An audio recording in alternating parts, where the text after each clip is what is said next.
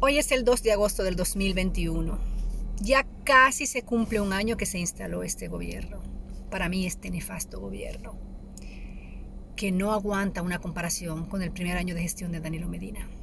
Eso, sin lugar a dudas. Ya nos dimos cuenta que por la plata baila el mono. Y que en República Dominicana tenemos la viruela del mono. Como también tenemos la fiebre porcina africana, por más que intenten disminuir eh, la importancia de todo esto cuán presagio nefasto y maligno.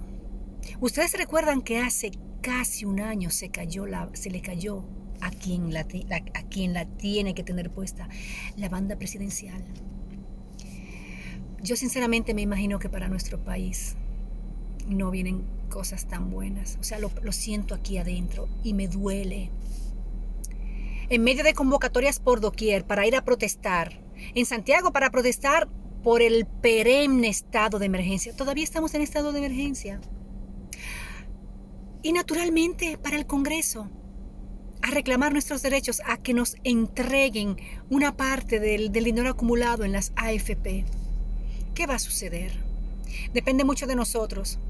Yo sinceramente me siento desesperanzada y desilusionada y muy atemorizada.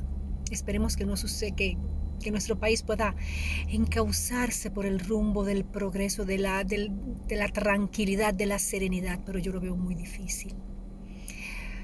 Al parecer es un hechizo, un embrujo, un mal embrujo desde lo alto.